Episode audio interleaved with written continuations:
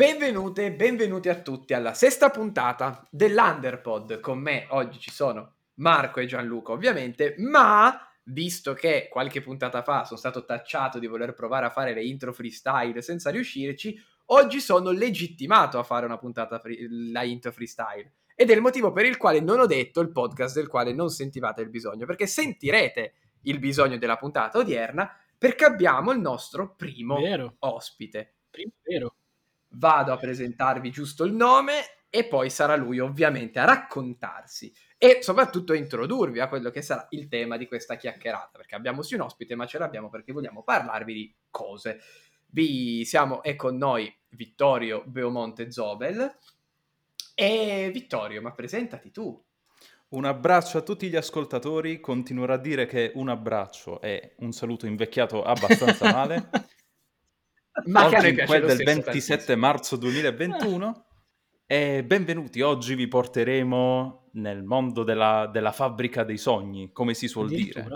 Poi senti le questioni su Harvey Weinstein e poi ti chiedi se sia sogni, fabbrica di sogni o di altro. Non so fare le intro, prego. Vabbè, è come la fabbrica di cioccolato, entri ed è tutto bello ma poi finisci incastrato in un tubo, degli scoiattoli ti buttano nella pattumiera. Oggi stiamo regalando sarebbe un'ottima idea chiedersi chi è. Oggi stiamo regalando Wonka. Metafore a destra e a sinistra, cioè.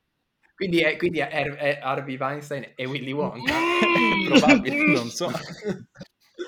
Vediamo che fine fanno i bambini che entrano nella fabbrica e poi mi piace, siamo già parati bene. No, comunque, oggi sì, ovviamente affronteremo l'argomento cinema, in generale intrattenimento audiovisivo, più tutta una serie di tematiche che a breve scoprirete, proprio partendo da cosa però?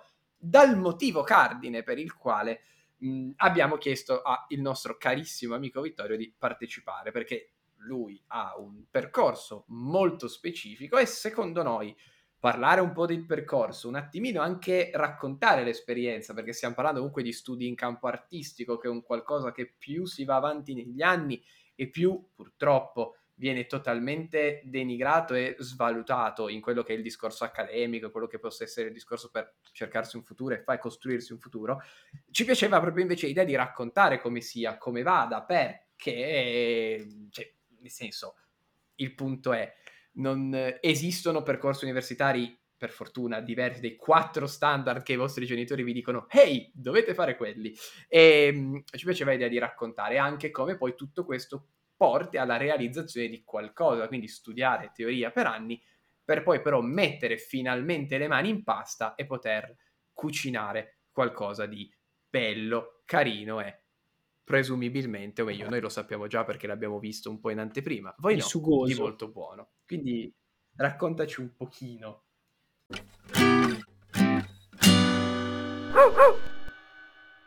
Allora, dall'introduzione che hai fatto pare che abbia accumulato un'esperienza granitica di 40 anni di set. No, vabbè, però per me già solo avere il coraggio di dire vado a studiare quello che amo fare, per me è tanto. Però vabbè, innanzitutto comunque tu hai prodotto o quasi concluso di produrre qualcosa di cui parleremo dopo, quindi hai già la tua prova del fuoco, l'hai un po' fatta, quindi già. E, guarda, il vero battesimo del fuoco è del fuoco, figa.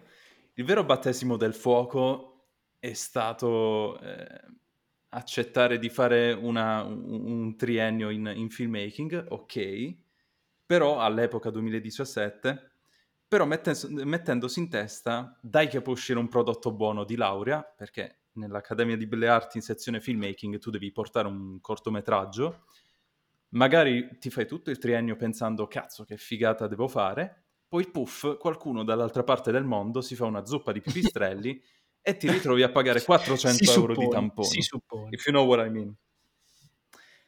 E, a parte questo, il discorso del cinema in Italia è molto particolare, soprattutto perché conviene subito creare una strada per un cinema europeo. Certo. Un cinema fruibile dagli europei, possibilmente volendo anche un genere autoctono, una tipologia di cinema autoctono, legato di per sé alla cultura europea. Poi chiaramente non stiamo certo parlando di cinepanettoni. Che per fortuna sono anche abbastanza... si stanno estinguendo, cioè ormai diciamo che il vento è cambiato. Non è più materia di studio il cinepanettone. Più che altro a me viene da fare una domanda se il cinepanettone avendo un... però magari andiamo troppo là, avendo un target potenzialmente più vecchio, adesso non so a livello statistico preciso esattamente Istat quale sia il target medio del cinepanettone, però sicuramente a differenza di altri prodotti di intrattenimento il cinepanettone si sposa peggio rispetto ad altri con lo streaming. Infatti sono andati, credo, molto male i tentativi di fare più film di quel tipo lì in streaming. Per esempio ne avevano dato in streaming, andati in sala Lockdown all'italiana, sì. Non mi ricordo. È andato anche in sala. Eccala, l'ha nominato. Ragazzi, no, ma è andato anche in sala, perché in streaming un film del genere, nel senso, non va, cioè, verso le fasce che utilizzano mediamente i portali di streaming, perché il dodicenne, obiettivamente, cioè, non lo apre neanche per sbaglio, secondo me. Quindi non lo so, forse lo streaming... E chi è troppo in là non riesce ad accedervi. E chi è... assolutamente... Ma alla fine prendiamo ad esempio Lockdown all'italiana, tanto per rimanere sul discorso. Di per sé dobbiamo tenere chiare due cose. Innanzitutto ci sono due campi di distribuzione che si stanno menando le peggio mazzate in testa, ovvero la distribuzione via streaming e la distribuzione nelle sale. Chiaramente c'è una visione romantica. Oh no, le sale stanno chiudendo. Purtroppo sì. Sì. Ragazzi, lo diceva lo stesso CEO di Netflix. This is the business. Non puoi richiedere... Che poi quello diciamo, era un discorso che si stava propinquando già prima dell'epoca certo. Pre-Covid, prima dell'epoca Covid. Adesso, ragazzi, mi basta dire che in Francia i cinema sono aperti. Non vorrei dire una cazzata, però penso siano aperti. In Belgio pure. Vabbè, ma tra 4 giorni in America lanciano Kong contro Godzilla. Adesso, al di là del fatto che a uno possano piacere o meno, io adoro i mostri che si picchiano tra di loro, però lo lanciano in sala. Quindi assolutamente, lanciano molto meglio lanciarlo in sala. Mi ricordo è Warner, tra l'altro, quindi parliamo comunque di un mega blockbusterone. La Snyder Cut, appena aprono i cinema, la ridanno al cinema. Assolutamente, ma io spero che questa revitalizzazione... spero che utilizzino come i Pokémon lo strumento revitalizzante Max per il cinema, perché qui occorre sempre specificare: da una parte ci sono le distribuzioni via sala, dall'altra c'è un'intera concorrenza di player che si trovano molto più comodi a lanciare il film su Netflix, perché Netflix, se hai un'idea buona e soprattutto se sei nell'ambiente giusto con i contatti giusti, potresti ritrovarti su Netflix, potresti ritrovare il tuo progetto. E dal lato artistico, quella che Fellini definirebbe una persona. C'era un'intervista molto interessante di Fellini che diceva che, a proposito delle interruzioni pubblicitarie, diceva: questo è un crimine di guerra, perché l'opera in sé prende vita pian piano nel corso della narrazione, diventa una persona, e non è possibile uccidere una persona con le interruzioni. Se ci fate caso, lo streaming non ha interruzioni pubblicitarie. Sì, in quel senso lì è capì che quindi è un discorso che... È un discorso estremamente profondo, che ci vorrebbero altre 10 puntate del podcast, però in sintesi mi sono perso. Cioè, allora, recuperiamo un attimo le... No, ma infatti ora torniamo indietro. Recuperiamo la palla. Anche perché non cito resta. Infatti stavo già per buttare una roba, perché c'è secondo me un film, ma lo tengo per roba, perché c'è secondo me un film blockbuster che è molto uno spartiacque per il discorso cinema streaming, che se quel film lì, molto specifico, finisce in streaming è finita. Partiamo con la prima portata di questo pranzo. Noi infatti ci arriviamo dopo. Torniamo indietro. Quindi tu studi... Tu hai detto, hai appunto studiato all'Accademia di Belle Arti, nello specifico alla NABA, Nuova Accademia di Belle Arti di Milano, sì. Filmmaking. E già questa a me viene proprio la prima domanda, ma in realtà in parte già risposto. Come possa influire e come possa aver influito l'attuale situazione, perché comunque inutile girarci intorno, ci viviamo, dopo un anno ancora ci siamo, su quello che è stato il tuo percorso. E l'hai detto immediatamente, perché un conte chi comunque studia in didattica a distanza, sì, magari vorrebbe bruciare il mondo, tipo me a settembre, se me lo fanno fare in casa. Ci si laurea in DAD dopo 5 anni di studio. Università di Torino, se mi stai ascoltando, prova a farmi laureare a caso dopo 5 anni di legge e vi brucio il campus. Ma queste... a parte questa, no, io no, voglio la mia laurea in presenza dopo 5 anni. Ma non vabbè, stanno già chiedendo nel caso. Stanno già chiedendo, esatto. Il punto è quanto oltre, invece tu che sei, che devi uscire di casa per produrre la tua tesi di laurea, sicuramente ha un'influenza. E poi in generale era un po' un discorso proprio di come studiare, proprio, cioè, le difficoltà, le difficoltà da una parte e il fascino dall'altra di studiare immerso in quella che è l'arte. Quella è un po' la mia curiosità, anche per chi magari è indeciso se farlo o meno, perché magari qualcuno ci sta ascoltando e dice cazzo, vorrei proprio studiare, se non è cinema è in generale arte, andare comunque all'accademia, moda, design, cioè, ci sono tutti quei pari di dire però magari in famiglia ho queste resistenze, e magari in famiglia non ho queste resistenze ma me le pongo da solo perché dico ma poi il lavoro, c'è questo spauracchio del lavoro futuro, purtroppo attanaglia la generazione attuale che si trova a dover scegliere un percorso, quindi tutto un po' il discorso accademico a me incuriosisce molto. Guarda, caschi a pennello con la domanda per la laurea a distanza, perché io dovrei laurearmi il 20 aprile e a quanto pare in campus. Ovviamente le cose potrebbero cambiare, certo, stavolta anziché una zuppa di pipistrello qualcuno si fa la peperonata alle 4 di notte. Beh, con quella ci starebbe, vive. Mi sentirei a casa, giusto, in quanto giusto. Pugliese, però... Vabbè, Pfizer ci ha provata un attimino a ricreare un po' di casino, ma è tornato tutto indietro alla fine. No, era un prank! È sicuro. Comunque sia, sì, per lo studio in accademia, ovviamente in accademia se devi studiare cinema fallo seriamente, ovvero entra in un'accademia che sia a Roma o Milano o anche Torino e stai vicino ai professionisti.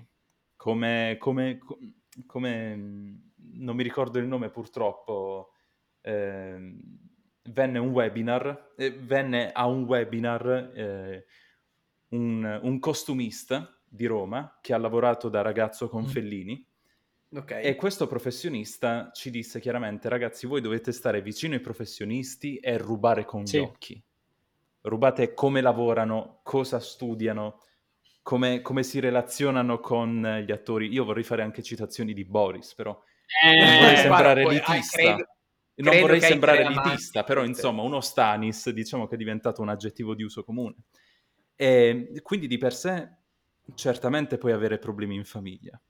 Ragazzi, di che stiamo parlando? Quando tentai di andare a fare l'artistico alle superiori, mio padre mi chiese se volessi veramente fare il cameriere. Però, nonostante tutto quello che ci può essere, ci si sbatte la testa, vai avanti. Ora, non vorrei far sembrare... non vorrei tirare fuori una morale da film americano.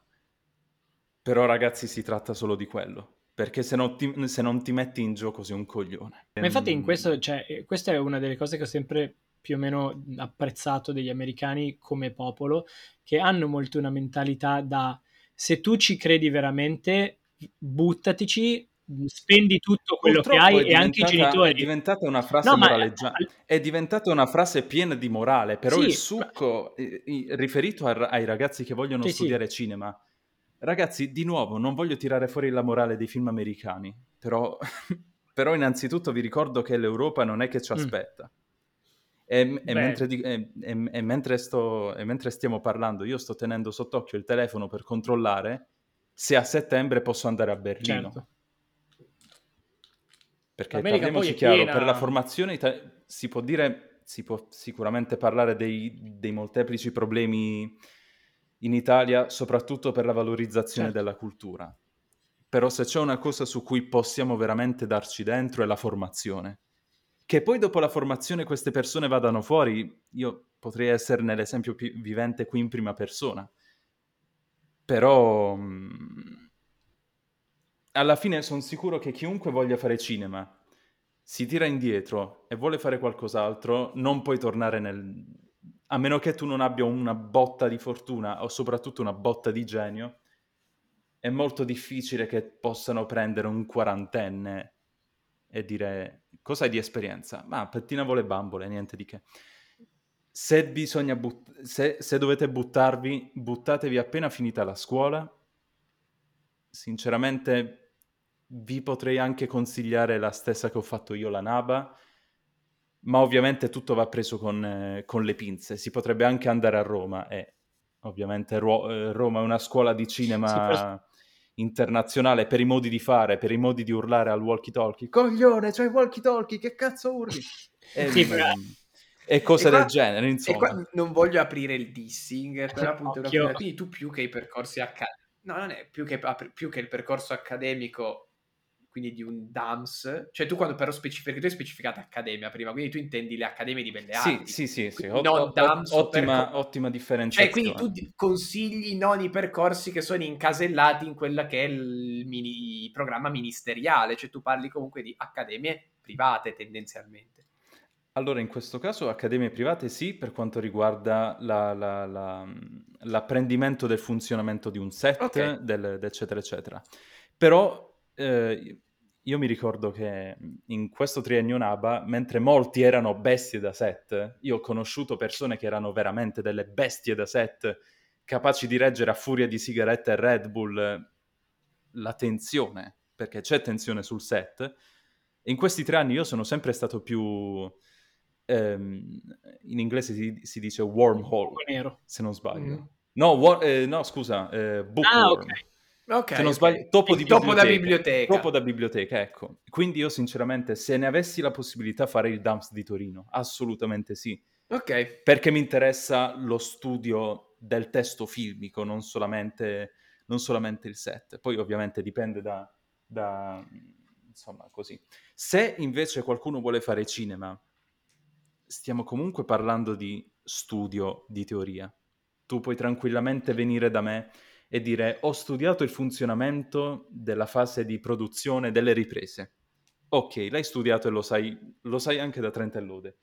Ma se io ti butto su un set... Scusate, no, non lo sai chiaramente mettere in pratica. Scusate, ruttino. Ancora, secondo. Oggi ho mangiato dei ravioli col guanciale incredibili.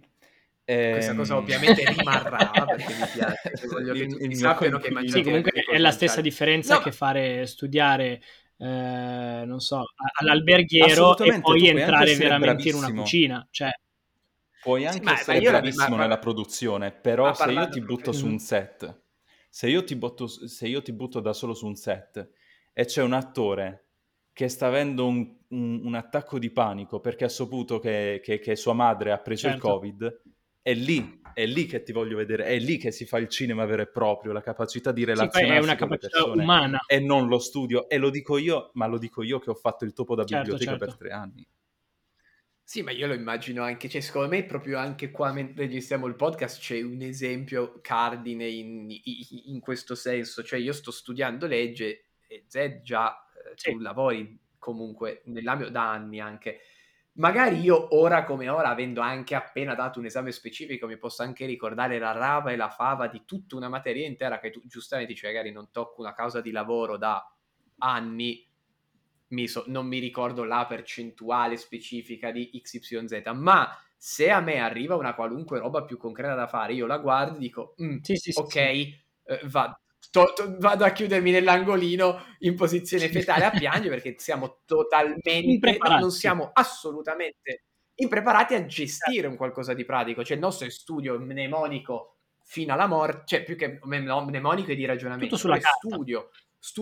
studio, magari ti fanno anche preparare qualcosa, però tu prepari qualcosa le poche volte che lo fai su una realtà molto specifica, ti dicono guarda il caso è XYZ, tu hai fin dal principio tutti gli elementi su cui si devi lavorare, non esiste la roba che non ti aspetti, la controparte che tira fuori una prova che non... Cioè non esiste nulla, esiste ABC e quindi sei sempre un po' in comfort zone. Assolutamente sì. E immagino che il set sia forse una delle realtà principali che ti prenda e ti sbatta fuori dalla tua comfort zone prendendoti a pugni in faccia. Quindi... Diciamo che un piccolo aneddoto di set, noi dovevamo avere un determinato fonico, molto bravo che saluto, ovviamente non farò il nome, ma ci sono state delle circostanze legate al Covid che ci hanno costretto a virare all'ultimo. E c'era la frase che mio padre mi ha detto che mi è rimasta in testa, navigare a vista, che è quello che abbiamo fatto in questi giorni. Ma alla fine, ricollegandoci al tuo discorso di prima, che cos'è il cinema se non studio? Il cinema in quanto materia artifizio culturale, qualcosa che come un artigiano il filmmaker crea con calma, man mano lo modella giorno dopo giorno. Che cos'è questo se non lo studio? Lo studiare cos'è il cinema, come funziona, è di per sé, è ok. Quindi ci sono comunque diverse scuole di pensiero. È la grande truffa del ventunesimo secolo pensare che l'arte si faccia non studiando, nel senso, ricordiamo, qualunque grande artista che ha destrutturato ha studiato la tecnica per destrutturarla. Ogni artista ha studiato la sua... Sì, esatto. Sì. C'è studio sempre a prescindere a priori, ma quello poi si può anche estendere il discorso di studio, cosa sia studiare, perché... Ma chiaramente sì. Anche non è leggere un libro, non è l'unico modo che sia per studiare. Certamente, qualcosa, essere una bestia da set, puoi essere una bestia da set e non studiare, va benissimo così, perché quello che sai fare tu non necessariamente riguarda lo studio, ma già se ti posizioni nell'ambito del filmmaking, il filmmaker, in quanto figura principale della produzione per il suo progetto, magari autoprodotto, come nel caso di Kubrick, che si autoproduceva i film. E ritorniamo al presupposto di prima. Ogni artista, se è bravo in quello che fa, vuol dire che ha studiato in quello che fa. E studiare la propria materia artistica, studiare il proprio modo di diffondere la propria idea di arte, passa per i libri. Passa per lo spaccarsi la testa sui libri, anche nell'ambito del cinema.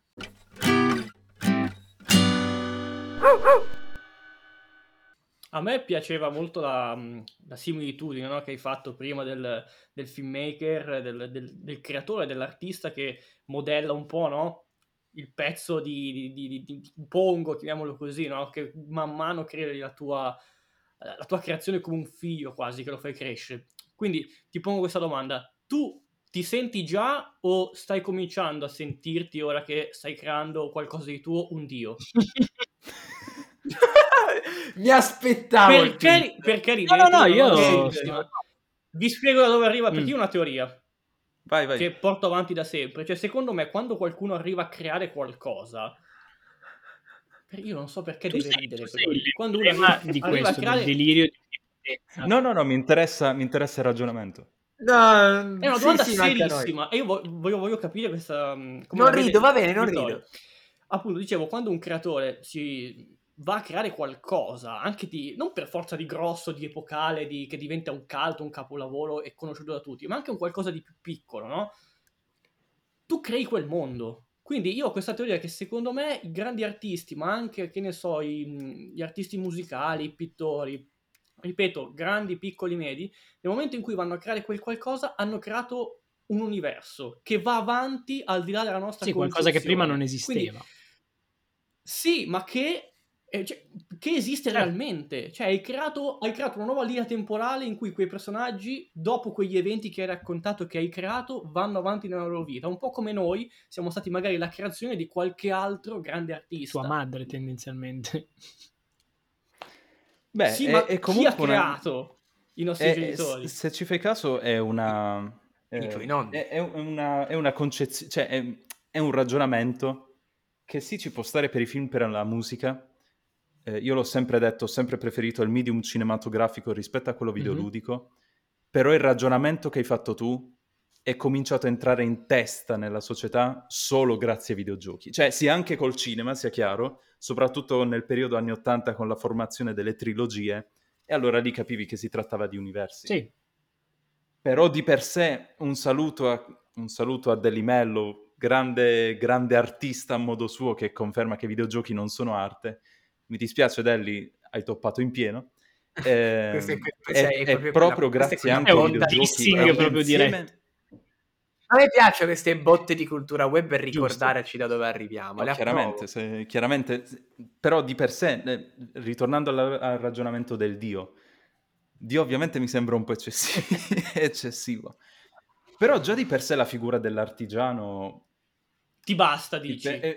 Mi è piaciuta anche la metafora del pezzo di pongo. Sì. della Creta. Creta, perché effettivamente Creta è proprio quello, dalla fase di scrittura, e tuttora stiamo continuando con la post-produzione audio.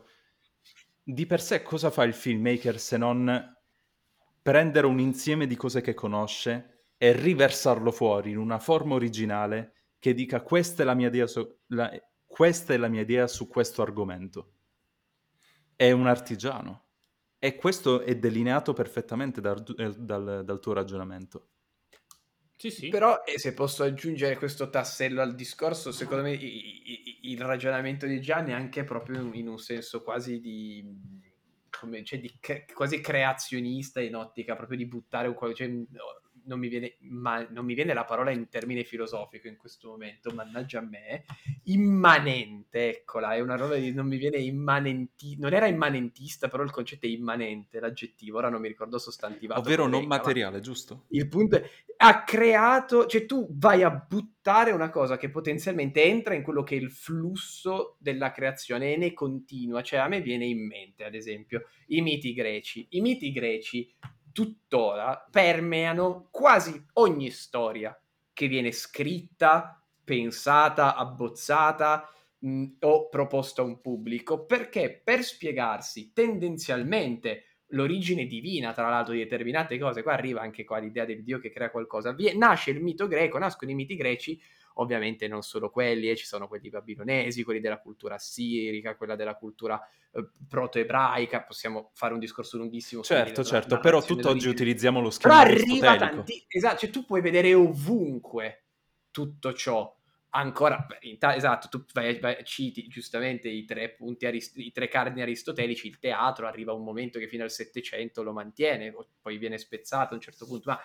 E quello è il punto, cioè tu comunque quando generi una storia, quando crei dei personaggi con un nome, con delle azioni da compiere e gliele fai fare queste azioni, potenzialmente stai creando qualcosa che un'altra persona potrebbe vedere e a suo modo farcisi ispirare, quindi in quel senso tu hai creato un mondo, secondo me, che prima non c'era nel tuo piccolo, perché poi è chiaro che giustamente uno mi può dire sì vabbè, ma uno, cioè, ci vuole anche molta presunzione per pensare di aver ispirato il mondo, ma infatti non è la presunzione di pensarlo, però è la consapevolezza di averlo fatto. Cioè tu dici, ho creato una situazione, ho creato un contesto, questo contesto però non potrà che esistere e camminare per le sue gambe, perché se poi lo pubblichi, io non ho idea adesso il tuo corto, e così ci puoi dire anche su quello quale sia poi la tua idea di pubblicazione, dove pubblicarlo, in che formato e come reperirlo.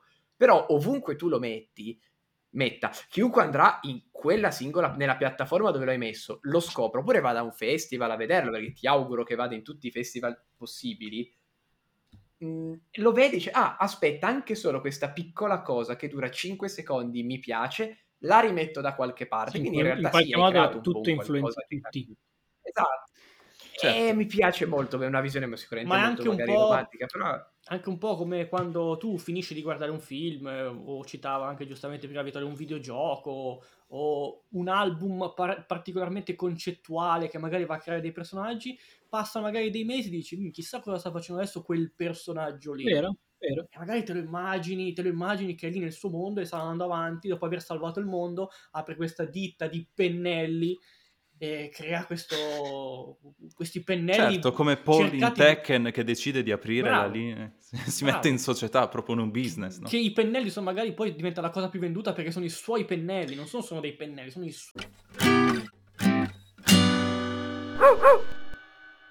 Dopo questa prima tranche di alla fine di teorismi, di teoricità, io vorrei sapere un po' di cose, perché soprattutto, cioè nel senso, tu ci hai fornito del materiale, ci hai fornito una prima, diciamo, bozza di trailer, ma io soprattutto per gli ascoltatori vorrei parlare un po' più nel concreto di Brain Drain, che è il tuo progetto di laurea, il tuo cortometraggio.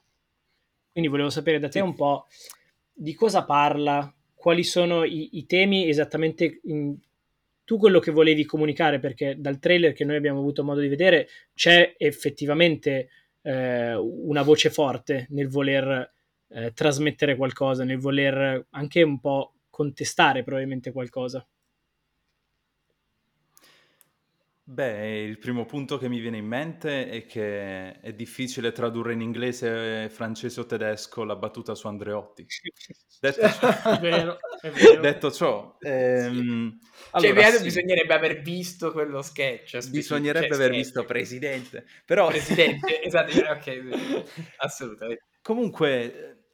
In linee molto generali non mi piace praticare atti di autofellatio, certo. Però in sintesi generale, sì, Brain Drain è il mio progetto di laurea, è un cortometraggio fiction, ma ha una componente sperimentale che riguarda il genere. Di che genere è questo progetto? Il genere l'ho definito nella mia tesi, oggetto di tesi tra l'altro, genere ucronico europeo. L'ucronico europeo è un sottogenere.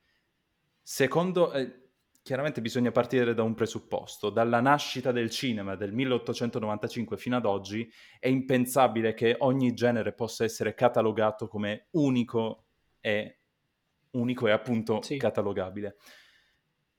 E infatti stiamo vedendo un sacco di contaminazione dei generi. Non solo Tarantino, per citare il caso più famoso, ma di per sé la contaminazione dei generi a cosa porta? A capire quale genere si possa avvicinare di più a un determinato progetto. Perché certo, faccio un esempio, non so se qualcuno di voi abbia visto Brazil di Terry Gilliam. Sì, è un film che è uno dei miei film preferiti. Ecco, Terry Gilliam, uno potrebbe anche pensare, ma sì, Terry Gilliam... Brazil, uno potrebbe pensare, certo, è di genere drammatico? Di genere fantascientifico? Certo, ma può anche essere fantastorico, ucronico, appunto, l'ucronia. Da qualche didascalia inizio film, da qualche parte nel XX secolo. Ma può essere anche grottesco, quindi nella mia tesi espongo che questa contaminazione di generi può creare un sottogenere. Il sottogenere che ho ideato io si chiama ucronico europeo come sottogenere autoctono, poi dopo ci arriviamo, derivante da fantascienza soft, che è una ramificazione della fantascienza che si basa un po' più sulla società e su altri temi differenti dal progresso tecnologico, in parte, e l'ucronia, in questo caso ramificazione è l'ucronia contemporanea, difatti Brain Drain è ambientato nel 2018. Okay. Per dare solo una linea guida velocissima a chi ci ascolta, in ambito di critica letteraria il romanzo ucronico per eccellenza è considerato L'uomo nell'alto castello, ok? Questo per la Scozia, voi andate a parlare. Io sono ignorante come una pietra, per esempio, per dare un'idea. Certo, l'ucronia la base del what if catalizzatore. Il what if forse è il modo con cui viene oggi più chiamato. Sì, ma già all'epoca comunque si faceva cosa sarebbe successo se Napoleone avesse vinto la campagna di Russia. Se non sbaglio la prima ucronia mai scritta. E tu per esempio parli proprio, tu dici non è necessariamente legato al progresso tecnologico, appunto L'uomo nell'alto castello non parlava di progresso tecnologico ma dei nazisti che se avessero vinto. Certo, in quel caso ucronia completa, però ovviamente se ci fai caso... Cos'è un film fantascientifico? Se non un'ucronia. Certo. Capisci quindi che la contaminazione dei generi raggiunge... No, ma io sono d'accordo assolutamente, è giusto perché, essendo che comunque usiamo magari qualcuno lo sta ascoltando su Spotify mentre in macchina, una Google a mano, ci piace dare delle linee guida per permettere di seguire di più il discorso, magari magari non hanno il secondo per googlare, magari chi non ha mai visto, però dovranno avere un secondo per andare nella campagna di crowdfunding di Brain Drain. Tra l'altro appena possibile la troverete sul nostro Instagram sicuramente sì. E niente, quindi per concludere su cosa sia Brain Drain, prima ho definito il genere autoctono inteso come un progetto europeo. Sì. Il compositore, Josh, che saluto, è di Londra. Christian, il graphic designer, è di Bucarest. Ah. Quindi anche proprio come i cuochi, diciamo. Sì, l'addetta al sottotitolaggio francese è appunto francese. Vogliamo avere una linea di demarcazione per dire questo non è un prodotto italiano, anche se ambientato in parte in Italia, ma quello è un altro discorso, ma è d'impronta fortemente. Ma infatti una cosa che io ho pensato immediatamente guardando il trailer, quindi in generale, come dire, parla di una rivoluzione digitale fondamentalmente. Alcuni individui che dicono: non ci piacciono come sono le cose, prendiamo in mano l'internet per modificarlo come vogliamo noi, per un futuro migliore. E il fatto che sia ambientato a Milano, mentre guardavo il trailer pensavo: questo non poteva che essere girato a Milano, perché ha un'impronta fortemente italiana, ma anche con un certo futurismo, modernismo che è... Tu stai flexando troppo Milano in un podcast con un torinese. Detto questo, però adesso mandiamo tutti. Dai, ci stava, era una battuta. Sono d'accordo, so. Era una battuta. Ma sì, era... Milano caput mundi. Io mi ricordo no, che bravo. Dal nord tra Milano e Torino, stupidissima. Mi ricordo, perché io me le ricordo le cose, che quando Edo venne una volta a Milano, non so se la prima addirittura o una delle successive, disse che certi punti Milano è meglio di Torino. Ma sì, su alcune robe assolutamente, ma Torino io la adoro alla follia, ma dopo 23 anni va bene anche così, posso cambiare un po' l'aria, cioè, ma quello è un altro discorso. Che non è importante, no, però il punto è, quindi non parli di un cioè a me, da come l'hai presentato, piace l'idea di non tanto una cosa prodotta in Italia per essere venduta all'estero, ma una cosa che parte come europea. A me piace tanto questa visione qua, non più l'italiano che deve anche piacere fuori, ma proprio l'idea di prendere consapevolezza che in quanto europei siamo un popolo più ampio di quello che si ferma ai confini territoriali nazionali, e che sia un popolo composto da un intero continente. Da europeista convinto, a me questa roba piace da morire come visione, anche applicata all'arte, cioè il fatto che la manovalanza parta da vari paesi europei, con una testa italiana, ma delle braccia che sono londinesi, di Bucarest, francesi per i sottotitoli, poi ora non so, c'è una curiosità, non so se anche solo in inglese per lo doppio, se è doppiato poi solo in italiano. Dipende dai soldi che ci saranno, però okay. di per sé sì. Prima hai citato l'europeismo, e l'europeismo dove è applicabile se non nel prodotto artistico che gli europei tirano fuori? Chiaramente io ringrazierò per sempre Milano di avermi dato forse l'esperienza di 3 anni, l'esperienza più bella della mia vita. Hai visto? Tu da bravo vicino di casa. Sì, nominato ambasciatore. Già, esatto. Dall'alto di Cormano non dice nulla. Sì, io sono qui nella mia campagna, nei miei campi, dico va bene, fate voi, io sono qui. Con le mucche. Cormano, Brosoglio, esatto. Pennacchio. Chiamiamo Alessio, che da Sedriano lo facciamo venire un po'. È vero. E vabbè, che stavo dicendo? Ah sì, noi siamo in un'epoca in cui o adesso ci si abbraccia tra europei, oppure non so dove andremo a finire. E qual è il modo migliore per definirsi europeista se non, cazzo, facciamo sto progetto, facciamo che parla dell'Europa, facciamo che parla dei paesi europei? Perché se non lo fa è inutile parlarne e dire sì mi piacerebbe, e no cazzo, devi buttarti in gioco, anche se può rovinarti il fegato, perché ovviamente se io cito qualcosa di francese nel corto, chiaramente mi può arrivare Spadina che con la bandierina italiana su Twitter a segnalarmi il progetto perché è offensivo. Ed è successo, ricordo. Davvero? Però... Sì, ma ovviamente bisogna saper prendere bene il pubblico, no?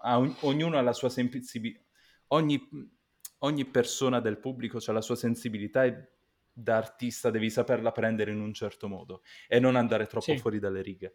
Però sì, caso strano, mi piace sempre ricordarlo come piccolo aneddoto. Nonostante la Brexit, nel mio progetto europeo c'è un londinese a fare che ormai è un extracomunitario, la composizione, e chiaramente sì. Ma neanche loro vogliono più, cioè neanche loro hanno capito l'errore, solo che giustamente ora devono pagare la loro idiozia. Ma idiozia no, secondo me è un processo molto più delicato Sì, purtroppo. No, vabbè, ovviamente sto scherzando, con tutte le volte che mi hanno fatto studiare la Brexit è semplicemente ormai un odio profondo e radicato.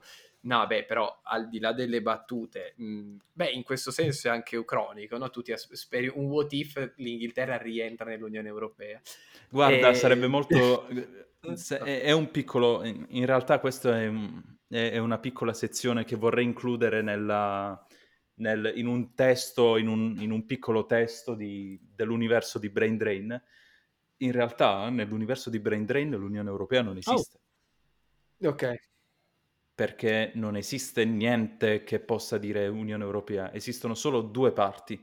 La Confederazione Latina, quindi Italia, Francia, Spagna, Portogallo, Grecia.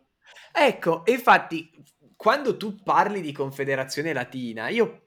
non avevo intuito lì per lì tu intendessi questa divisione sociopolitica dell'universo narrativo. Pensavo fosse un modo per definire e distinguere i paesi latini, quindi quelli che si affacciano sul Mediterraneo, invece quelli del nord Europa. Invece è proprio un discorso di fantapolitica interna alla narrazione. Sì, sì. E confederazione, okay. È l'altra confederazione germanica, che ovviamente comprende tutti i paesi di lingua germanica, tranne la Gran Bretagna, che è fuori da entrambe le confederazioni. Che strano. L'ironia della morte. E chiaramente sì, questi ovviamente sono un sacco di argomenti e, come hai detto tu, anche di ambito sociopolitico delicatissimo, tra l'altro. Non puoi rischiare di scazzare così facilmente perché è molto, molto complicato come argomento. Però ovviamente tutta questa pappetta, ritiro, tutta questa narrazione è impossibile confezionarla in 15 certo. minuti. È impossibile. Puoi anche piangere sangue, ma tutto quello che vuoi includere nel tuo mondo in 15 minuti non puoi farlo. In un'ora e mezza, due, già. Ma infatti vedendolo, e qua arriviamo così al discorso che facevi del crowdfunding, così ci puoi raccontare anche un po' di quello. Appena ho finito di vederlo, il mio primo pensiero è stato: ok, vedo chiaramente una voce che vuole dire altro, ma che... quell'infame che sta gestendo il dibattito gli ha tolto la parola a causa minutaggio. Cioè, proprio visto questa cosa qua, non sai quando avrei ancora una frase... No, non puoi dirla. Proprio si vede, cioè si vede la voglia di allungare per dire altro, secondo me. Proprio non puoi non notarla. Più che altro sai cosa? Si vede proprio che c'è un mondo che respira. Sì, sì, sì, esatto. Mi fa piacere che si veda. Cioè, che qualcuno lo noti.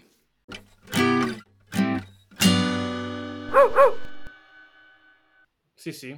No, secondo me non... cioè, è chiaro, secondo me anche proprio perché, vabbè, allora, se una persona è completamente avulsa dalla società moderna, contemporanea, è un altro discorso, ma chiunque sia un minimo calato nella realtà che lo circonda non può non rendersi conto che i temi affrontati sono macro temi e non micro temi. Quindi secondo me un po' perché si parla di macro temi, un po' perché comunque si vede che ci sono delle premesse sviluppabili e sviscerabili in qualcos'altro che un prodotto più lungo è auspicabile. E qua arriva la mia domanda: ma questo prodotto più lungo sarà cioè, se lo puoi dire, quindi nel caso dimmi subito di no, parte da dove finisce il corto, o il corto è un po' una summa che vai proprio ad espandere aggiungendo tutte delle parti nel mezzo? Allora, non so chi di voi abbia visto il film Whiplash. Sì. Visto. Ok.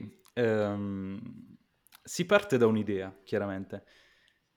Esattamente come è successo per Chazelle, quando tu vuoi riportare il corto in un lungo, non puoi portare la stessa... il contenuto del corto e allungarlo.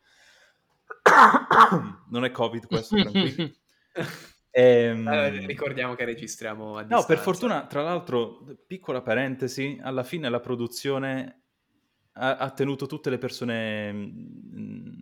cioè nessuno ha infettato nessun altro, tutti negativi. Questo mi ha risparmiato degli anni di vita, ma non i capelli che ho perso. Detto ciò... in sintesi, cosa ci sarà nel lungo, questo è ancora da delineare bene, ma ti spiego perché. C'è un libro di Alessandro Baricco, si chiama The Game, il titolo è The Game. Baricco, in sintesi... Non l'ho letto, ma conosco Baricco. In sintesi lui cosa dice? Che innanzitutto online e offline non esistono più. Secondo te quello che succede nel digitale ha ripercussioni su quello che succede nel reale e viceversa? Categoricamente sì, cioè nel senso... Allora qui stiamo parlando... Ma sì, ma qua per il grande fallimento della società odierna, pensare che la tua vita, il tuo alter ego digitale sia un alter ego appunto e non un'espansione della tua persona, però... Assolutamente, ma capisci che già da questo discorso filosofico un artista può dire cazzo... ci posso tirare qualcosa dentro. Sì, e che cos'è? Naturalmente cos'è? Il testo filmico è allo stesso tempo testo filosofico. Io ho una domanda. Ma se esistesse il cinema come strumento di messa in discussione filosofica, cosa sarebbe successo se fosse nato veramente un social network di nome Europium e avesse fatto una sovranità digitale tutta sua? Cosa sarebbe porsi la domanda è già un modo per affrontare il problema. Beh, certo, anche perché finché una cosa non succede non hai dei precedenti e noi non li abbiamo, tu non puoi studiare giustamente quello che c'è prima. Però infatti quella lì era la parte che poi mi affascinava di più e infatti è per questo che ci sono poi le domande, cioè c'è tutta un'altra delle parti che diciamo volevamo un po' discutere che vanno proprio ad affrontare questi temi perché sono temi secondo me super vivi e interessanti. E qua al punto, quindi tu comunque li vivi in qualche modo, cioè li hai voluti inserire nel corto da una parte per parlarne, però dall'altra immagino anche perché li vivi, cioè ne vivi una sorta di effetti in qualche modo. Sì, ne senti lo senti sulla pelle. In realtà, allora... Perché ti parli delle fake news, cioè per fare tu fai delle fake news per fare un esempio della mia domanda, se no sembra magari incomprensibile. Io quotidianamente ho i 20 minuti di fegato amaro perché leggo la fake news di turno, quindi nel senso certo il messaggio che ti arriva di tua madre su WhatsApp dicendo attenzione AstraZeneca, certo, assolutamente, quindi nel senso in quel senso lo percepisci, cioè non solo ne vuoi parlare da un punto di vista concettuale, però dici però cazzo, cioè sta roba qua mi va anche a influire nel quotidiano e quindi a maggior ragione voglio poi ributtarla fuori. Ma in realtà ti dico, Marco lo sa benissimo, io non mi piace tanto l'ambiente social in sé per sé, preferisco, come si dice, essere lurker. Sì. Controllare postare, per utilizzare un anglicismo orrendo. Di per sé, se ho tirato fuori questo argomento è solo grazie al mio professore, il professor Amos Bianchi, che saluto, che dopo 13 anni di professori e maestre che se non capivi un argomento ti sgridavano perché non capivi un cazzo, finalmente innaba, tra l'altro altro punto che si collega al DAMS o all'Accademia di Belle Arti, i professionisti se hanno anche l'animo del professore le cose te le insegnano benissimo. Okay. E questo professore io lo ringrazierò perché mi ha aperto un mondo, un nuovo modo di vedere i social. E anche per questo che tratto di social, principalmente perché ho studiato, c'erano alcune materie, estetica dei new media, sociologia dei processi culturali, cultura digitale, teoria e metodo, insomma, che parlavano di media, quindi di per sé sono stato fortemente influenzato soprattutto da quello che ho studiato e non da quello che mi piace, perché di per sé non mi piace l'argomento, ma mi piace pormi la domanda... cosa sarebbe successo se? Da qui l'ucronia simil fantascientifica, che insomma, cosa sarebbe successo se a Mark Zuckerberg dopo lo scandalo gli avessero tirato lo scalpo di mezzo? E invece c'è gente che non se ne frega, c'è gente letteralmente incapace di elaborare un pensiero critico su quello che sta accadendo per quanto riguarda la compravendita dei dati, perché lecita, però ovviamente ci sono altre dinamiche meno lecite, insomma. Poi non voglio dilungarmi nell'argomento. No, ma infatti non voglio aprire l'argomento dei dati, ma per il semplice motivo che poi parliamo 7 ore. Sono sicuro che tu ti riferisca da una parte a pratiche ormai comuni del tipo «Ehi, vorrei usare questo programma». Devi accettare però i termini e le condizioni qui scritte da noi. Nah, va bene, accetto tutto. E magari i tuoi dati finiranno qualche gang dello Zimbabwe ti manderanno poi mail spam chiedendoti: ehi, tuo zio ricco ti ha lasciato 3 milioni, mandaci il tuo codice fiscale. Allora, dopo, appena finito il podcast, in offline vi dichiarerò un aneddoto sul, per chiunque abbia visto il cortometraggio, ci potrebbe essere una domanda: ma dove finirebbero i dati di Europium? E beh, questo è un segreto che poche persone potranno sapere. Okay. O tante, se andrà bene il Kickstarter. È tutto un tornare a... Cioè il crowdfunding, il Kickstarter è la piattaforma. Ormai si utilizza la piattaforma per intendere il concetto. No, però i discorsi in generale, cioè nel senso, da un punto di vista proprio di interesse, è inutile fare gli struzzi e mettere la testa sotto la sabbia. Poi personalmente a me affascina tantissimo, e in realtà anch'io adesso sto trovando il modo per parlarne nella mia tesi di laurea, che presso in giurisprudenza è un'ottica completamente differente, però è una roba che vivi. Perché davvero... Ma guarda, colgo l'occasione per esprimerti un mio pensiero. Non tutti gli artisti sono studiosi, ma tutti gli studiosi sono artisti. Anche se fai legge, anche se fai economia, puoi anche...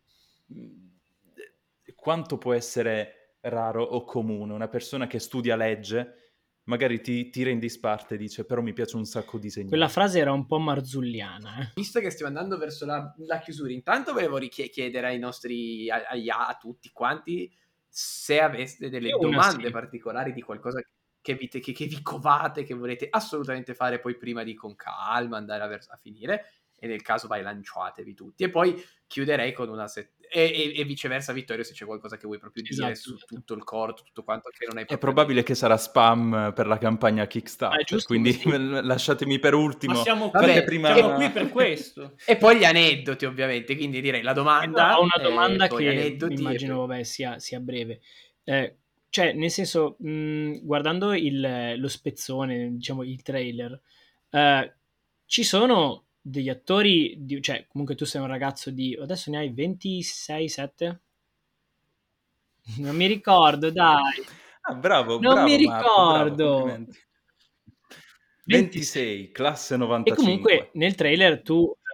In realtà 25, però ne dovrò fare questa 95. Ci sono attori anche di una certa età, perché uno dei personaggi principali, che è l'uomo che avvicina quella che credo sia la protagonista, proponendogli di unirsi al progetto Europium, ha una sua età. Quindi mi chiedo, com'è per un regista, e non lo dico ovviamente in critica, nel senso alle prime armi, nel senso che questo è il tuo primo vero progetto, diciamo ufficiale, professionale, alla chiusura di un percorso, com'è rapportarsi, dover dirigere persone che mi aspetto comunque abbiano, in quanto attori, una loro esperienza molto più lunga?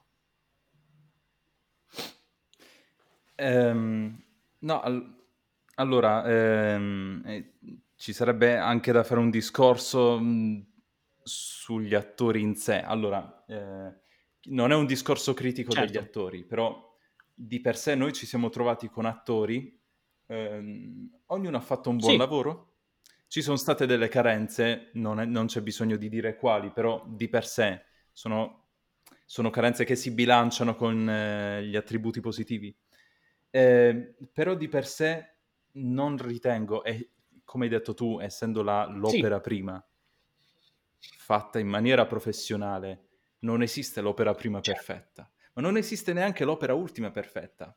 Quindi, per dire, ovviamente la situazione in sé, soprattutto a livello economico, che se ne dica, questa è anche un'industria, togliendo il romanticismo, questa è soprattutto un'industria. Di per sé la carenza di fondo economico non ci ha permesso di avere una moltitudine di attori preparati. Quindi di per sé è stato anche difficile lavorare con un personaggio di quell'età, perché comunque quel personaggio, Marcus, è nato durante l'era dei computer, è nato negli anni 70. come può un ragazzo nato nel 95 spiegare all'attore la personalità di una persona nata negli anni 70? È impossibile, perché ogni generazione conosce la sua, ma non potrà mai conoscere quelle successive e soprattutto quelle precedenti. Quindi, insomma... La cosa che per esempio mi interessava sapere, perché quello che hai detto ovviamente non ci ho pensato, interessantissimo, però per esempio mi pensavo anche, e non è detto che sia questo il caso, magari un attore che adesso a occhio immagino che l'attore di cui parlo abbia 30-40 anni, magari si sente di quasi di imporre le sue idee o di guidare lui il regista, quando magari dovrebbe essere l'opposto.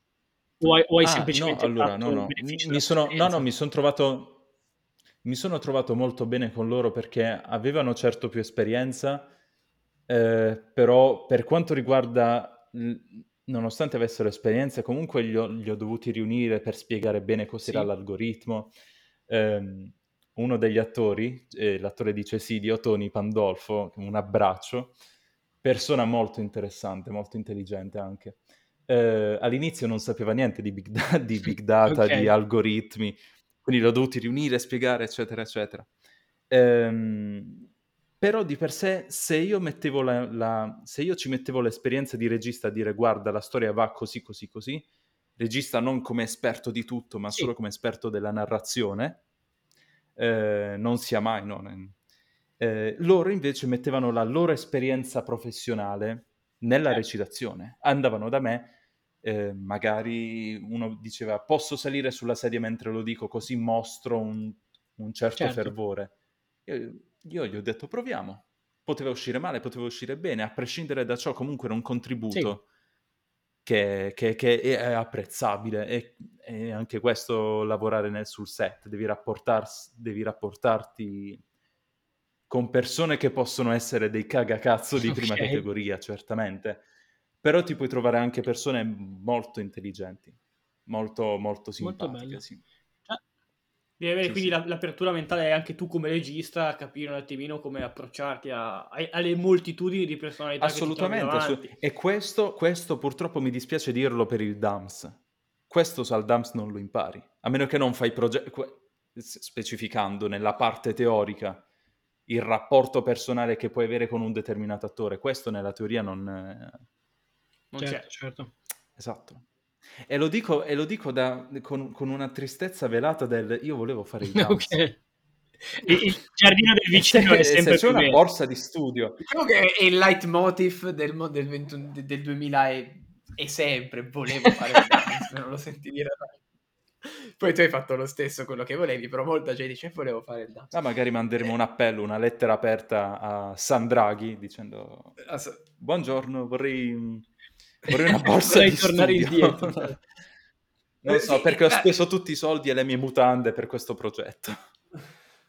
E invece per quanto riguarda così prendiamo in chiusura la sezione aneddoti, di divertente o di noi abbiamo l'aneddoto, il master degli aneddoti, che secondo me ho sempre avuto una curiosità sui registi. Allora, quando vai in esterna, no? Che comunque nel tuo corpo ci sono non delle parti gigantesche, ma ci sono delle riprese che hai fatto in esterna, si vede benissimo. Sì, ci siamo gelati i piedi e il culo. Perfetto. E quindi io immagino che comunque anche per fare un cortometraggio di un quarto d'ora, dove magari la scena esterna dura, che ne so, 2 minuti se tanto, ci devi passare delle ore, anche magari una giornata intera per la fotografia, l'illuminazione eccetera, no? Giusto? Sì. Ci passi tanto tempo poi per fare una scena di 2 minuti. Ecco, in quel caso lì, cioè senza immaginare i grandi blockbuster tutti girati in esterno, quindi io parto dal piccolo per immaginare poi il grande. In quel caso il regista, se gli scappa da cagare, la tiene o va di pannolone? Allora, ottima domanda. Ottima domanda. Bisogna porsi queste domande. La curiosità sta anche in questo. Sì, perché poi queste qua sono le cose che magari tutti pensano, ma molti magari esatto. No? Che solo tu hai il coraggio di chiedere. No, ma poi rende tutto più vero. A me incuriosisce sta roba. No, ma non era negativo solo tu il coraggio di chiederlo, era... No, anche sai perché? Perché io sono uno che quando guarda un film, sia che mi sia piaciuto tantissimo, mi abbia fatto un po' cacare, io mi guardo, mi va... mi vado a guardare il making of. Certo. Molto interessante, cioè, sono veramente... Quindi molte cose sono... Le so, queste cose qui non le spiega mai nessuno. No, perché nessun making of ti fa vedere... Gianluca è quello che va al cinema e rimane seduto 40 minuti dopo la fine del film per leggersi tutti i nomi. Ecco, allora, non è stato il mio caso, per fortuna. Non avevo cose da espletare in quella serata. Però... Ti spiego una cosa meravigliosa del set. Esiste un atto di magnificenza, un'azione che si chiama delegare. Ah, ok. Ok. Puoi andare dall'aiuto regia e dire, magari puoi andare dall'aiuto regia e dire, carissimo, devo espletare. Allora tutto il timone passa a lui, lo scettro passa alla direttrice di produzione, eccetera, eccetera. Nella mia testa ovviamente c'è René che va in bagno perché vedi, non bravo, riesce a tenerla ad Arianna la scena quella poi di due. Stavo per dire proprio questo, io mi sento molto più completo dopo oggi perché adesso posso immaginarmi che alcune scene magari le ha girate l'aiuto del regista mentre il regista stava cacando. Guarda, purtroppo non è stato il nostro caso perché no, ovviamente sì, certo. Noi abbiamo avuto una troupe moncherina, proprio perché non potevano esserci tante persone e questo purtroppo l'abbiamo patito fortemente. Il fatto che non ci potessero essere più persone contemporaneamente ravvicinate per... Esattamente, certo. Precisamente. Però alla fine ci siamo detti andrà tutto bene e abbiamo avuto modo di portare Boris nei nostri cuori sotto forma di Santino di René Ferretti che ti portava in giro pensavo la boccia con il pesce. Cioè, andrà tutto bene perché c'è René Ferretti qua che mi protegge dall'alto. San Renato. Anzi, in questo caso ci proteggerà dall'alto Itala, purtroppo, pace all'anima sua, l'attrice. Sì, è vero. No, niente, sì, questo è delegare. Se devi andare a espletare, deleghi al momento. Beh, oppure mandi in pausa tutti. Che sono soddisfatto. Stasera mi guardo un film adesso, quindi sono... Hai visto? Sì. Con una nuova ottica. Guarda, ti devo passare i film. Ti devi vedere, se ti devi vedere qualcosa, guardati Metacinema. Va bene. Metacinema, ok. Io ora mi immagino Gian seduto che fa qua, secondo me si vede. Bravissimo, potresti beccare, certo. Ovviamente poi fammi sapere non vedo l'ora di stasera, poi non avete idea. Ci può essere la forma edulcorata francese, tipo Effetto Notte di François Truffaut, che si mostra come regista. Chiaramente è un modo di interpretare il regista. Il punto è che, come dire, secondo me se scavi a fondo puoi trovare altri film di Metacinema dove il regista non è così santo e permissivo come il buon Truffaut. Pace all'anima sua anche a lui.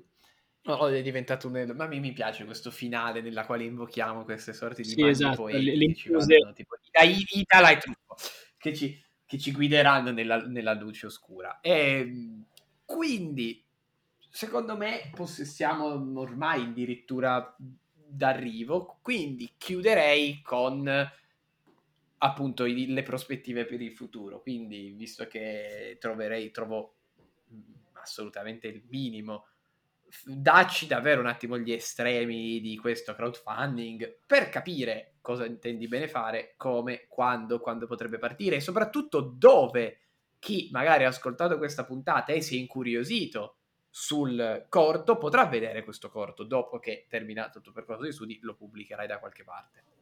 Allora, non verrà pubblicato su YouTube né su Vimeo. Per accedere ai circuiti festivalieri ovviamente dovrà rimanere in una forma privata. Ok. Ma ovviamente, constatando che il crowdfunding è un sistema di finanziamento dove la gente, popolo, un sistema di finanziamento popolo, esatto. dove le persone, diamo un po' di dignità a questo termine, le persone possono non donare, però pagare determinati perks non perks, comunque fare delle donazioni. Sì, tu paghi un progetto in potenza con un crowdfunding fondamentale. Esatto, non me lo so spiegare perché sono le 15:41 di sabato pomeriggio e ancora non ho preso il caffè, quindi sto... Neanch'io, ma perché ho avuto un problema col bagno prima. Okay, bene. Hai anche tu delegato al viceregista. No, sono andato io. No, vabbè, ma il crowdfunding sì, è un finanziamento in potenza che, essendo un progetto artistico, non hai delle quote di partecipazione della società che ha aperto con un crowdfunding, ma avrai diritto poi ai gol finali. Bravissimo. Io non l'avrei mai messa in questo modo così professionale. Questo è tutto legge qua, vero? Anche vero, l'esperienza come conduttore, comunque ormai sei un po' il nostro Pippo Baudo. No, questo è diritto commerciale che mi entra nel coppino, ma come ho sempre detto io adoro diritto commerciale. Comunque andiamo avanti. Se vuoi buttarti a Roma sicuramente ci sarà qualche produttore che avrà dei cazzi con diritti commerciali o diritti di riproduzione. Una nuova vena dell'oro. No, su diritto d'autore faccio 8 passi indietro perché abbiamo un non massimo sono esperto. Ma come ci hai fatto un male? Io neanche, quindi ma sì, non sei tu, vai. Comunque dicevi, sì. quindi appunto cos'è? Potrà vedere un estratto chi eventualmente parteciperà al crowdfunding? Sì, il cortometraggio sarà visibile, sarà reso visibile da chiunque doni un tot di euro.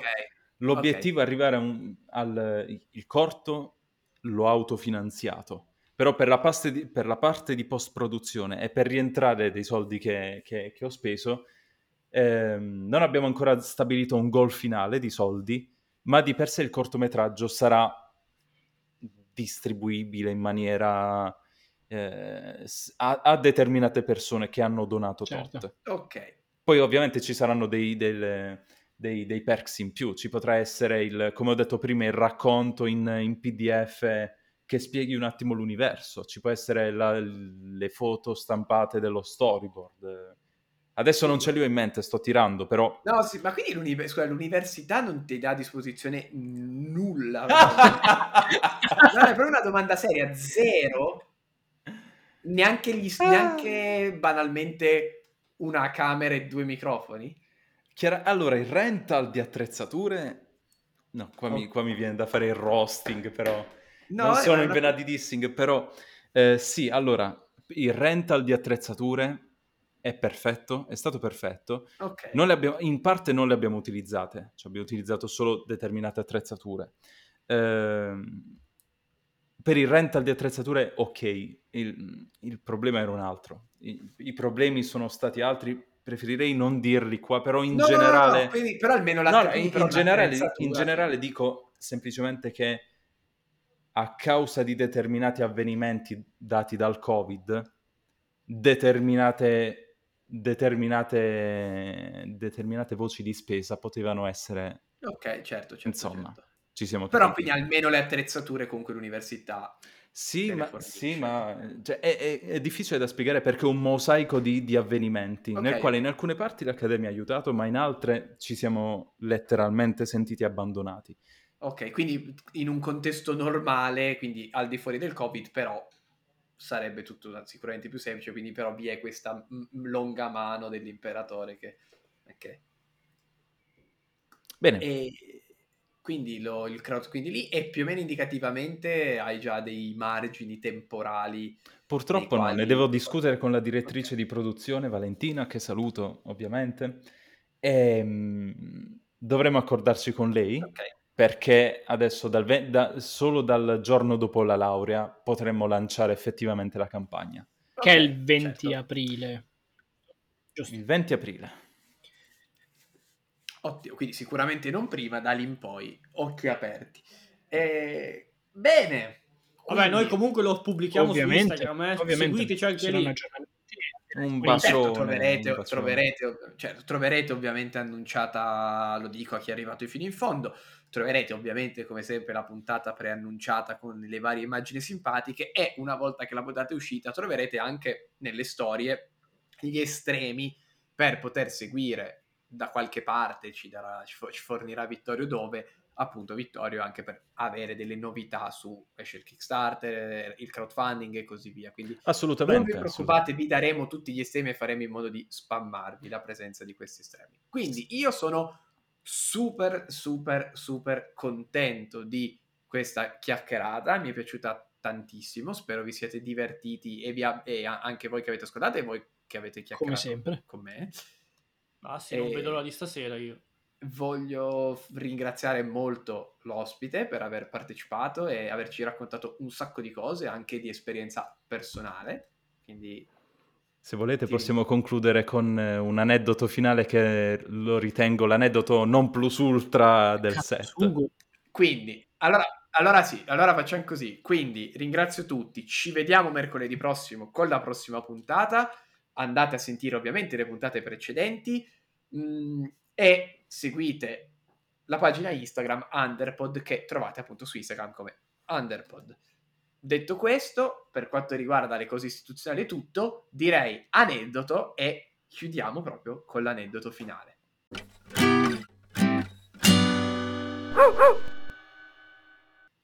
Allora, il cinema in quanto industria è un posto dove ovviamente possono girare una valanga di soldi. Se gira una valanga di soldi è normale che si possano trovare personalità del set che... citando Duccio di Boris, vanno a pensare. No? Okay. No? Insomma. Certo, vanno a pensare. Ok. Certo. Okay. Allora, devo essere molto discreto perché qua è molto... Ecco. Ma andare a sono pensare, già gli avvocati a cui prudono le mani. No. Allora, una personalità del set, non dirò chi è, gli voglio un bene dell'anima, purtroppo... alti e bassi, gli voglio un bene dall'anima, che ovviamente non è che pippa cocaina, sia chiaro, non si fa neanche non si fa neanche okay. Le canne, diciamo che in maniera molto molto secca andava di psicofarmaci, ok? Ogni tanto lo vedevo spuntare fuori dal set. E io questa è una persona che in alcuni casi dormiva anche sul set perché dinamiche strane, ovvero quando dovevamo cambiare o fare pausa per 2 ore, lui si addormentava, dormiva certo. Per 2 ore, insomma. Lavorava benissimo, però quando c'era il momento della pausa crollava. Una sera avevamo finito il secondo giorno delle riprese, no, l'ultimo giorno, vabbè, non mi ricordo, e lui ovviamente stressatissimo. Tutti noi eravamo stressatissimi sul set, viene con la faccia da beone, si avvicina, si appropinqua verso di me con la faccia da beone, mi guarda e io gli dico, che c'è? Cosa c'è? Lui mi guarda con questa voce calda. Qui sono 2 le cose. O dormo o mi drogo.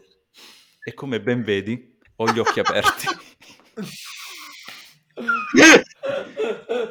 Il non plus ultra del set è stato dato da una persona a cui ovviamente voglio bene, per l'amor di Dio, una persona bravissima, anzi sta facendo anche un percorso di introspezione, gli voglio un bene dell'anima, però questa la dovevo dire. È anche ironico, dai. Bene ragazzi, grazie mille per l'ospitalità, grazie per tutto. È stato un piacere nostro, spero tutti siate trovati molto bene e ci vediamo mercoledì prossimo. Ciao! Arrivederci. Hai qualcosa da dire di particolare in chiusura, Gian? No, sono felicissimo. Oh.